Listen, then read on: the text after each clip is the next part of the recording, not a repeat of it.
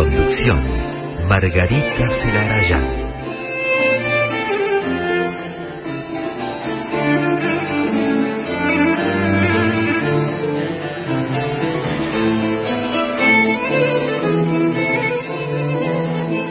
Buenas tardes, ¿cómo están? Comenzamos a partir de este momento clásica en la, este espacio que dedicamos cada jueves a compartir creaciones, historias, trayectorias de compositoras y de directoras de todos los tiempos. Estamos hasta las 20 en vivo aquí en la 96.7 Radio Nacional Clásica. Yo soy Margarita Celarayán y me acompañan mis compañeras de siempre, Analia Pinat en la operación técnica y aquí en el estudio Carolina Guevara. Ahora, hola Caro, ¿cómo estás? Muy bien, ¿cómo va?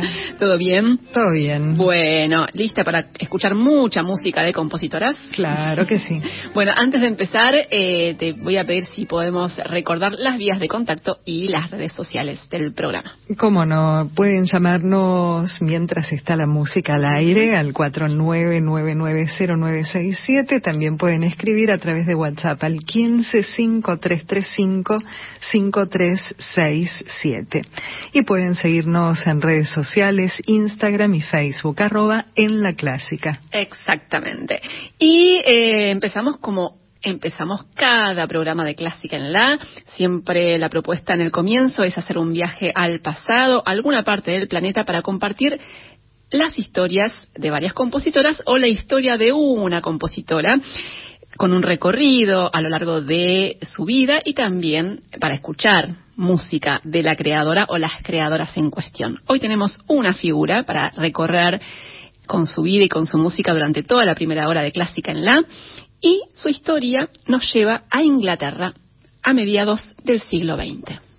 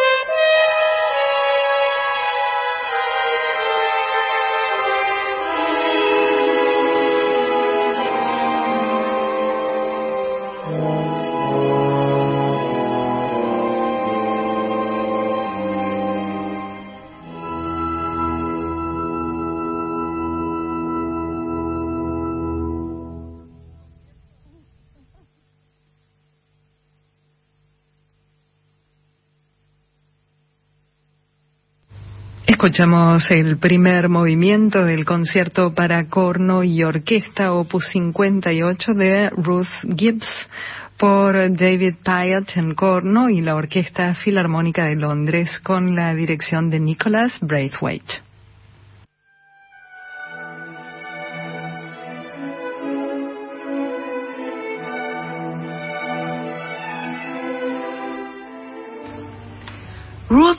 Dorothy Louisa Gibbs era el nombre completo de nuestra compositora histórica del comienzo de Clásica en la de hoy, conocida luego como Ruth Gibbs. Ella nació el 20 de febrero de 1921 en Bexhill-on-Sea, un poblado en Sussex, al sureste de Inglaterra. La música fue parte de la vida de Ruth desde siempre, desde su infancia, porque el padre había estudiado violín y la madre era profesora de piano. Así que eh, Ruth empezó a tomar clases justamente con su madre cuando tenía apenas cuatro años. Ella era la menor de tres hermanos y todos ellos terminaron dedicándose profesionalmente a la música. Y Ruth Gibbs fue lo que llamamos una auténtica niña prodigio. A los ocho años ya tocaba en público sus propias composiciones y a los diez años hizo su primera presentación como pianista junto a una orquesta. Unos años más tarde, en 1936, cuando tenía 15, ingresó al Royal College of Music y ahí, además del piano, que había sido eh, su primera aproximación a la música, sumó estudios de oboe y de composición. Y tuvo como maestros algunas figuras muy notables, muy importantes de la música en Gran Bretaña en el siglo XX, como Gordon Jacob, como Leon Goossens, que fue un gran oboísta, y nada menos que Ralph Vaughan Williams, el gran compositor, ¿no?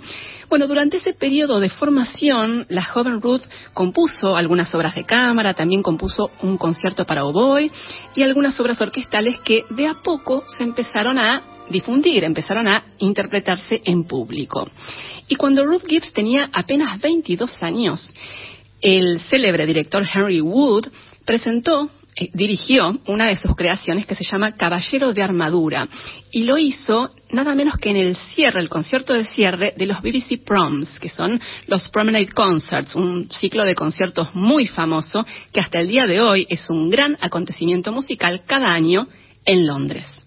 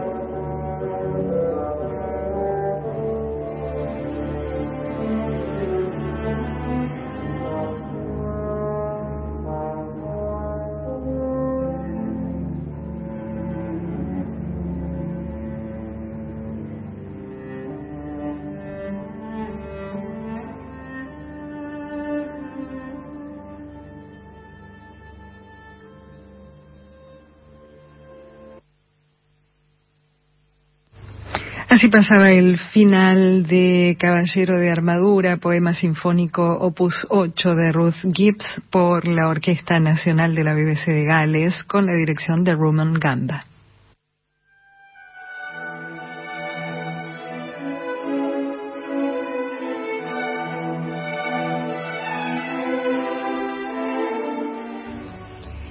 Poco antes del estreno de la obra que escuchábamos recién, Ruth Gibbs se casó con un clarinetista que se llamaba Robert Baker y, bueno, un par de años después eh, comenzó la Segunda Guerra Mundial y durante la guerra su marido fue reclutado.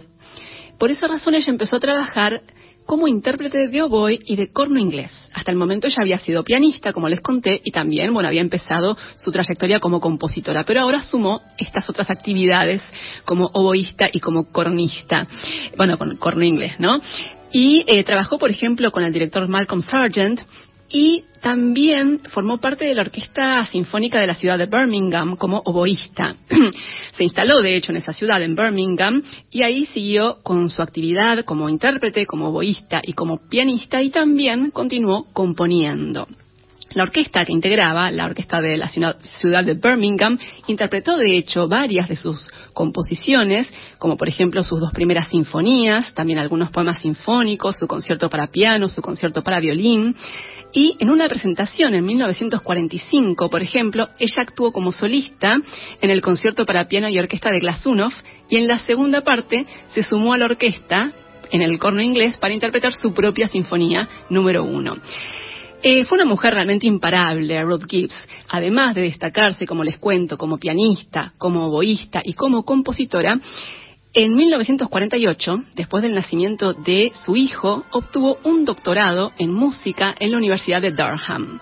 Y ese mismo año, 1948, se realizó el estreno de su concierto para piano y orquesta con mucho éxito. Así que les propongo escuchar el tercer movimiento de esta obra del concierto para piano y orquesta en la menor de Ruth Gibbs.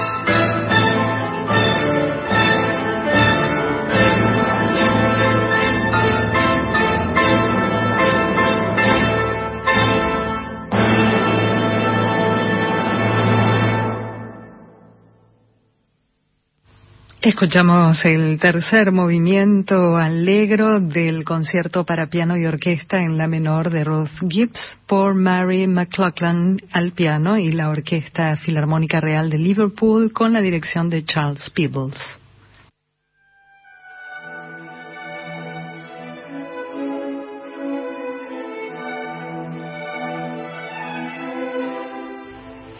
Hasta el momento les estuve contando que Ruth Gibbs empezó su actividad musical como pianista, siguió como compositora, también fue intérprete de oboe y de corno inglés, pero eh, cuando tenía 33 años empezó a sentir las secuelas de una lesión que había sufrido cuando era chica en la mano derecha y por esa razón tuvo que abandonar el piano.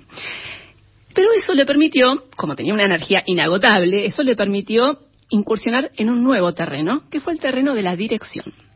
Empezó dirigiendo el coro de la ciudad de Birmingham y después dirigió orquestas.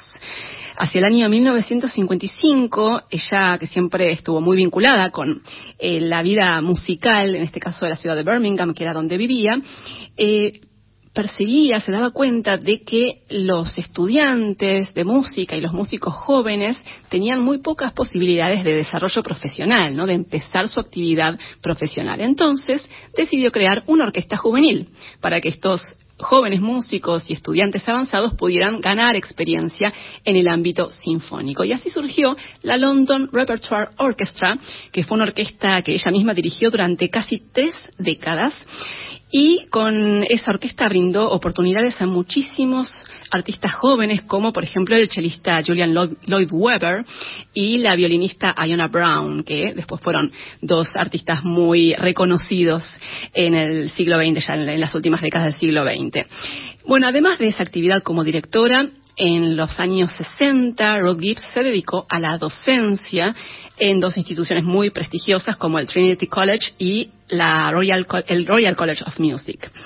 Y como si todo esto fuera poco, en 1961 fundó otra orquesta, la orquesta Chanticleer, que fue una agrupación ya profesional para músicos profesionales, con la cual ofreció conciertos todas las semanas, tratando siempre de incluir en sus programas música de compositores de su tiempo, ¿no? Músicos, eh, compositores contemporáneos. Así que tenía una energía arrolladora y una capacidad de trabajo increíble, Ruth Gibbs, y además de todas estas actividades que les estoy eh, mencionando, nunca dejó de componer, eh, y bueno, y, siguió también, por supuesto, con su actividad como profesora y como directora.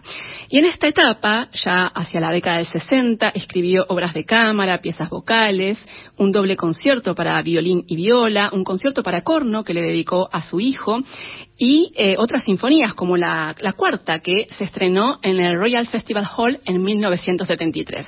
Y de esta obra, de la Sinfonía número 4 de Rod Gibbs, vamos a escuchar el Scherzo.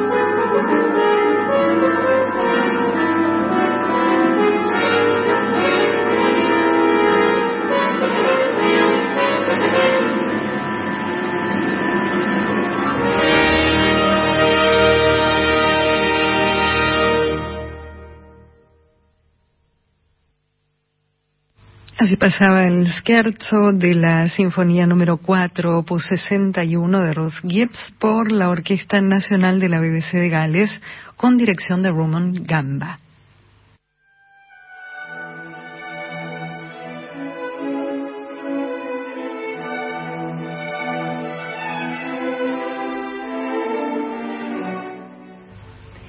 En la última etapa de su vida, Ruth Gibbs empezó a ser marginada de la vida musical de su país, porque ya en esa instancia, estamos hablando de la década del 70, del 80, su música, con ese lenguaje postromántico que pudimos apreciar, ya se consideraba anticuada y no encontraba espacio para llegar al público.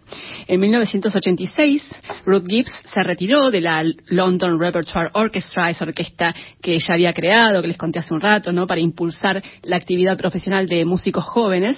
Y en sus últimos tiempos trabajó como organista en iglesias de, de pueblo, también dirigió coros y siguió siempre componiendo, especialmente ya en los últimos tiempos, obras para instrumentos de viento unos años más tarde, eh, ya eh, cerca de la década del 90, le diagnosticaron un cáncer y aunque pudo superar una operación con éxito, su cuerpo ya estaba muy debilitado. Falleció en Eastbourne el 23 de febrero de 1999 a los 78 años.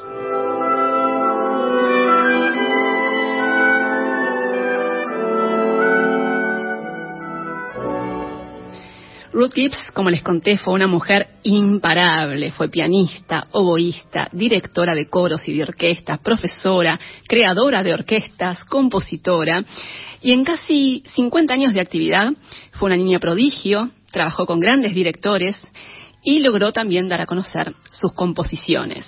Y esa producción como compositora incluye cinco sinfonías, algunos poemas sinfónicos, también otras piezas orquestales, conciertos para diferentes instrumentos, obras de cámara, música para piano, obras corales, canciones, incursionó en los géneros más diversos. Fue como les decía y como pudimos apreciar, una romántica tardía. Ella misma definió su música como una continuidad del lenguaje de su maestro, de Ralph Vaughan Williams, y de otras figuras relevantes del panorama musical británico del siglo XX, como William Walton o Arthur Bliss. Y aunque pudo difundir su música en vida, en la segunda mitad del siglo XX ya sus creaciones quedaron muy relegadas porque bueno no se alineaban con los con las vanguardias de su tiempo no pero recientemente gracias a una serie de grabaciones varias de sus obras cobraron nueva vida y es el caso de algunas de las composiciones que estuvimos compartiendo hoy y también el caso de la obra que vamos a escuchar ahora, que es su sinfonía número 2, la segunda sinfonía de Ruth Gibbs, esta compositora británica que vivió entre 1921 y 1999. La vamos a escuchar por la Orquesta Nacional de la BBC de Gales, dirigida por Roman Garba.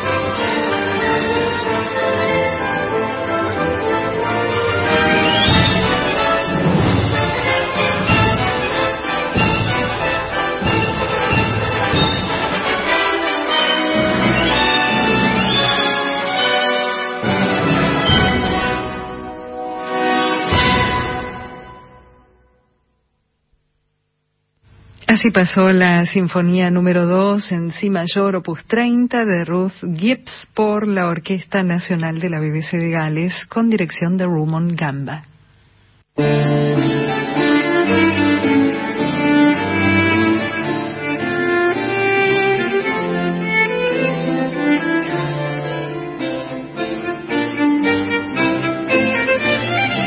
Comenzamos la segunda y última hora de Clásica en la con música de compositoras y actividad de directoras hasta las 20 en la 96.7. Le damos la bienvenida a Laura Higa, que nos acompaña como es habitual en la segunda hora en la operación técnica. Y antes de seguir, Caro, si te parece, reiteremos las vías de contacto y la, la red social del programa. Perfecto. Pueden comunicarse con nosotros durante el programa, es decir, hay una hora más hasta las 20 al 49990967 si tienen ganas de hacerlo durante la difusión de la música. También pueden escribir por WhatsApp al 1553355367 y pueden seguirnos en Instagram, arroba en la clásica.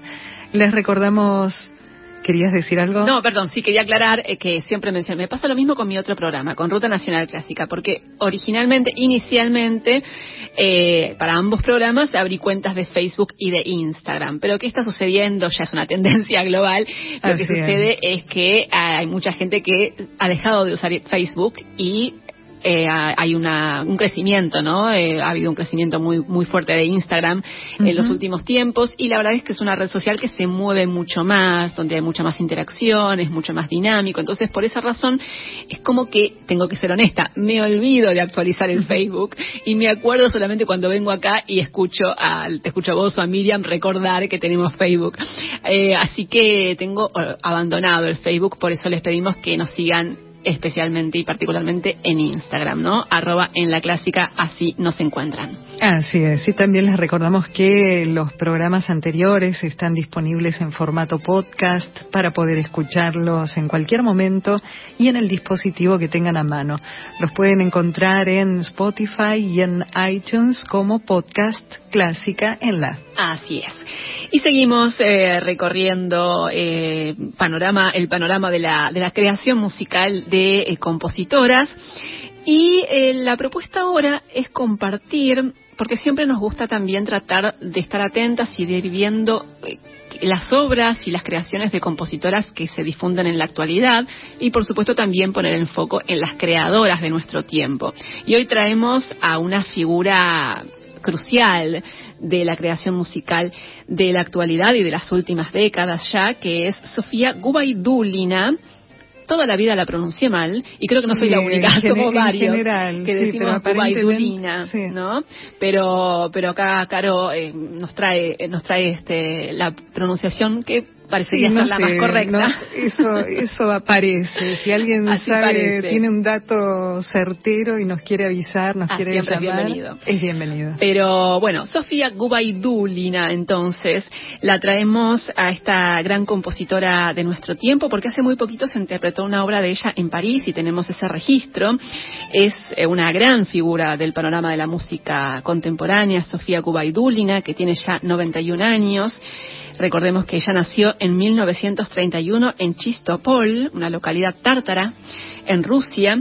En 1954 egresó del Conservatorio de Kazán, después siguió sus estudios en el Conservatorio de Moscú y a partir de la década del 60 empezó a dar a conocer sus composiciones.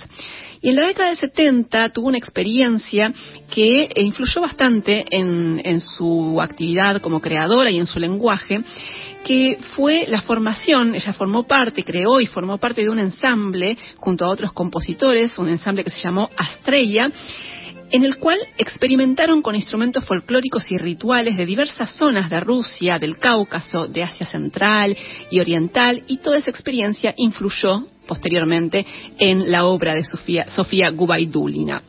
Y en su música también hay otros aspectos que están muy presentes y son muy representativos de, la identidad musical eh, de mm, Sofía Gubaidulina, que es el misticismo y la religiosidad.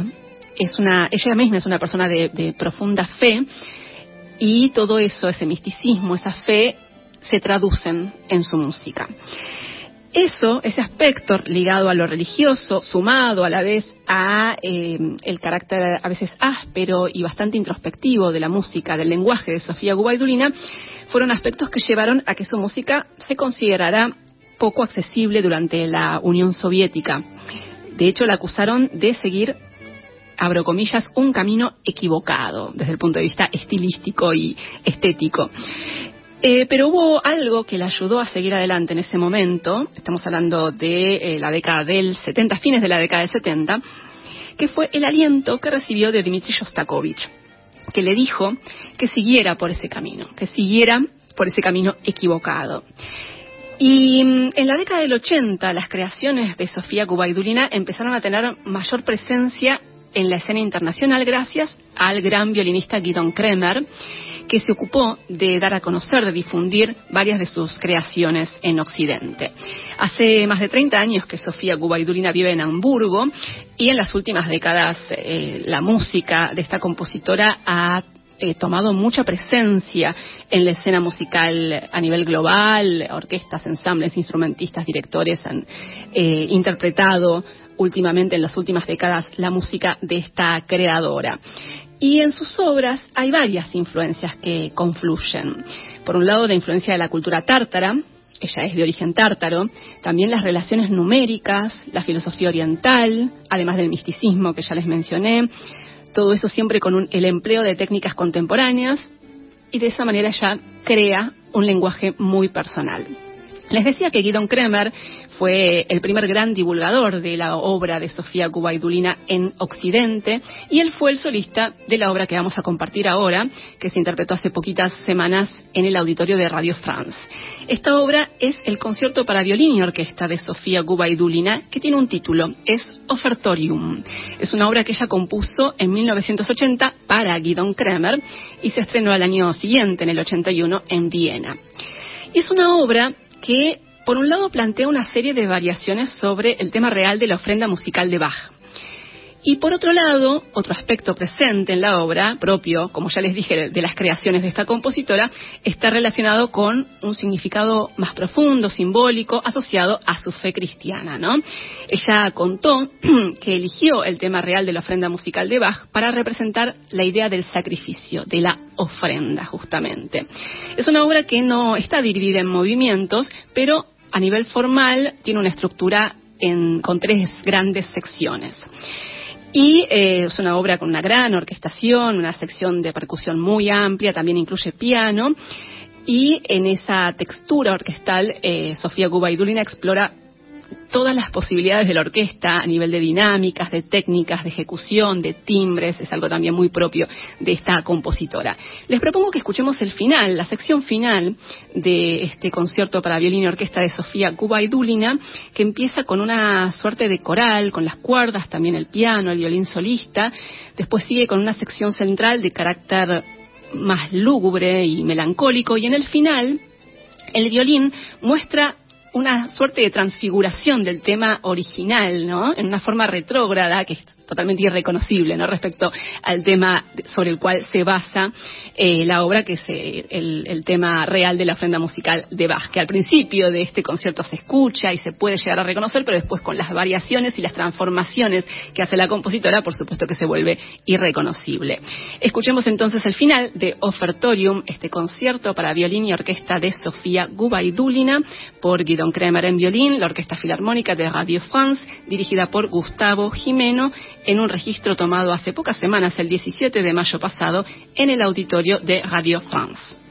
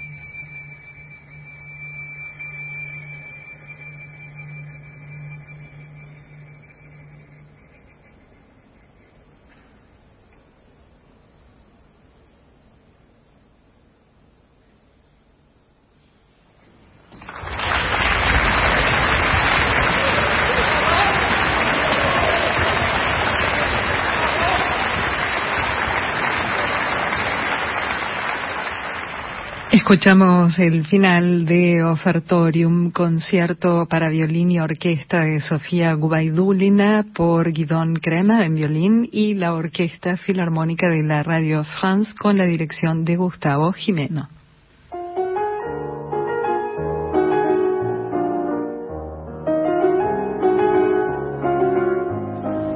Seguimos en Clásica en La y ahora es momento de dedicarnos a la actividad de una directora de nuestro tiempo, de esos nombres que nos gusta traer, que nos gusta mencionar, para que también las vayamos eh, conociendo ¿no? y vayamos eh, sabiendo de sus actividades. La directora que traemos hoy se llama Eun Sun Kim, ya en algún otro momento la hemos traído a Clásica en La. Es una orquesta, una, perdón, una directora que nació en 1980 en Seúl, Corea del Sur, y desde el año 2019 es la directora musical de la Ópera de San Francisco. Eun Sun Kim estudió en Corea, en su país y en, en Stuttgart, y su trayectoria internacional empezó después de ganar en el año 2008 el concurso internacional López Cobos de dirección de, ópera. Eh, muchas veces sucede que los concursos internacionales son, eh, digamos, instancias de, visibilidad para los artistas, ¿no? Y les dan un impulso para eh, emprender muchas veces sus trayectorias y eso sucedió en el caso de Eun Sun Kim después de ganar este concurso en 2008. Ella dirige especialmente ópera en teatros en Europa y en Estados Unidos, ya ha dirigido en teatros muy importantes como el Metropolitan Opera de Nueva York, la Ópera de Baviera, la Ópera de Zurich, la English National Opera, y hace un par de años dirigió el Concert de Paris, que es ese concierto que se hace todos los años el 14 de julio en, París, al pie de la Torre Eiffel. Es una gran celebración al aire libre, ¿no? Eh, con la Orquesta Nacional de Francia y hace un par de años Eun Sun Kim tuvo a su cargo la dirección de ese concierto tan emblemático. Y vamos a escuchar un registro de esta joven directora de nuestro tiempo, de Eun Sun Kim, con la Orquesta Sinfónica de Malmö, de Suecia, en la obertura del Festival Académico de Johannes Brahms.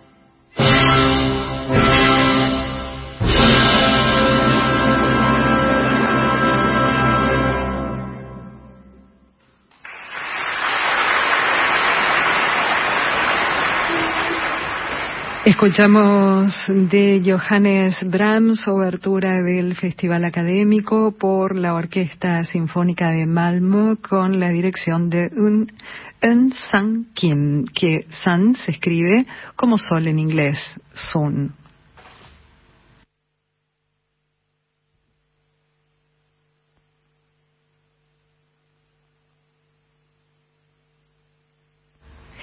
Bueno, estamos en seco, parece que tenemos un problemita con, eh, bueno, a veces fallan ¿no? los, los sistemas, las computadoras, ahí está. ahí está la cortina.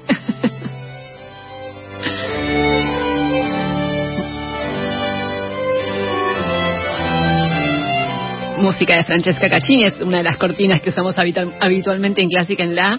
Estaba un poco rebelde la, computadora de Airi, por eso no la podíamos escuchar ahora sí, acompañadas por esta música. Les voy contando que eh, vamos a dedicar el último tramo de Clásica en La, como hacemos habitualmente, a algo de nueva discografía. Siempre tratamos también de traer el nuevo material discográfico que hay siempre relacionado con nuestra temática, obras de compositoras que se graban y en los últimos tiempos siempre también nos gusta destacarlo, en los últimos tiempos ha habido una proliferación, podemos decir, de nuevas grabaciones de obras de compositoras de diversas eh, épocas y de diversas procedencias también.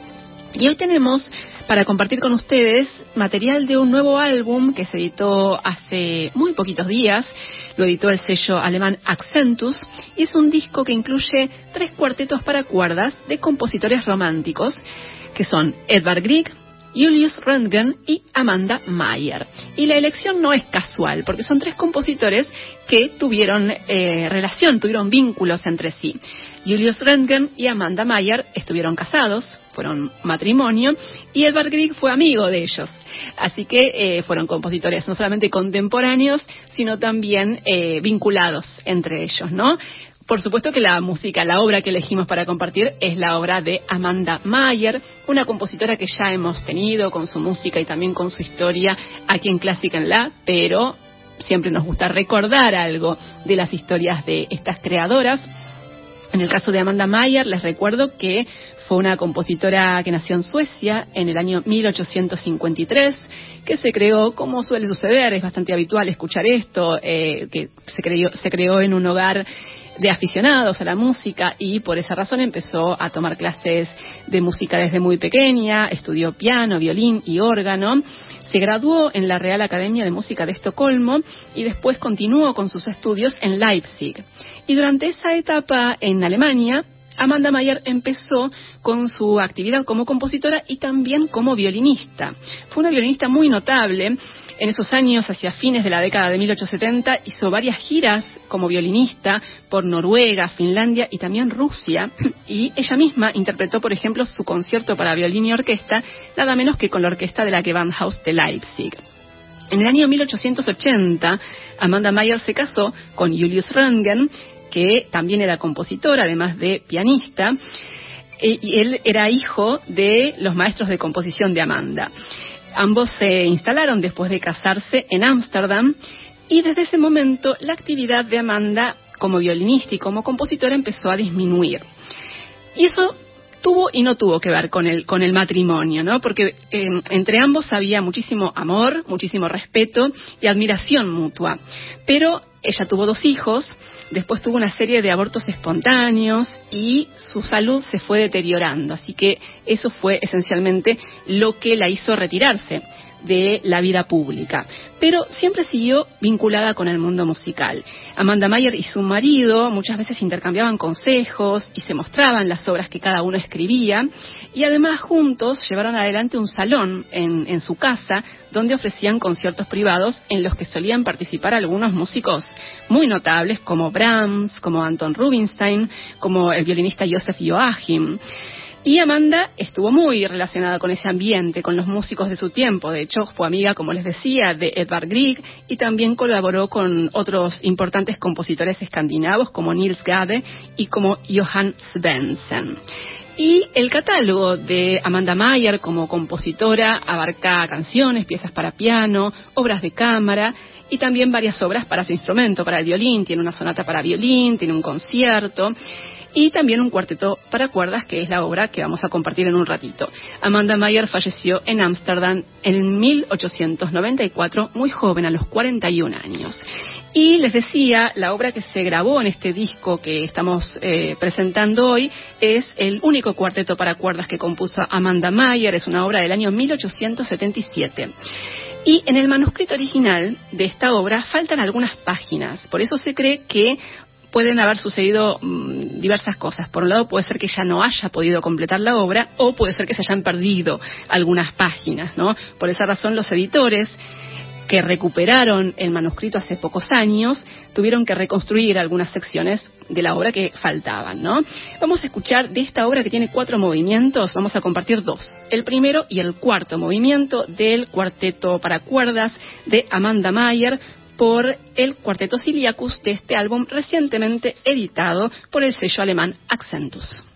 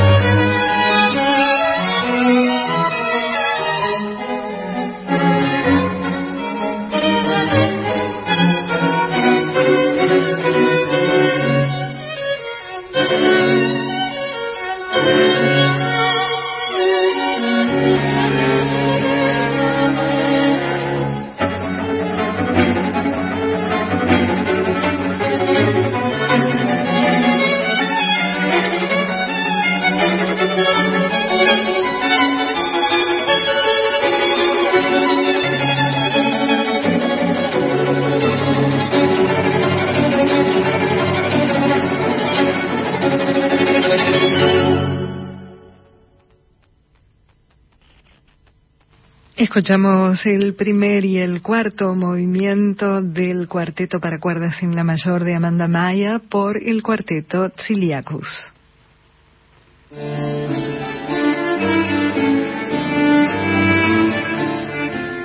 Antes de despedirnos, muchas gracias a Luis y a Rubén de Recoleta que se comunicaron con nosotras. Muchísimas gracias por sus llamados y eh, vamos despidiéndonos del programa de hoy de Clásica en la. Gracias Laura Higa en la operación técnica. Muchas gracias Caro Guevara como siempre. Un placer como siempre. Y por supuesto, muchísimas gracias a ustedes por estar del otro lado cada jueves. Nos volvemos a encontrar con más Clásica en la, con mucha música de compositoras y actividades de directoras la semana próxima, el jueves que viene. Chao.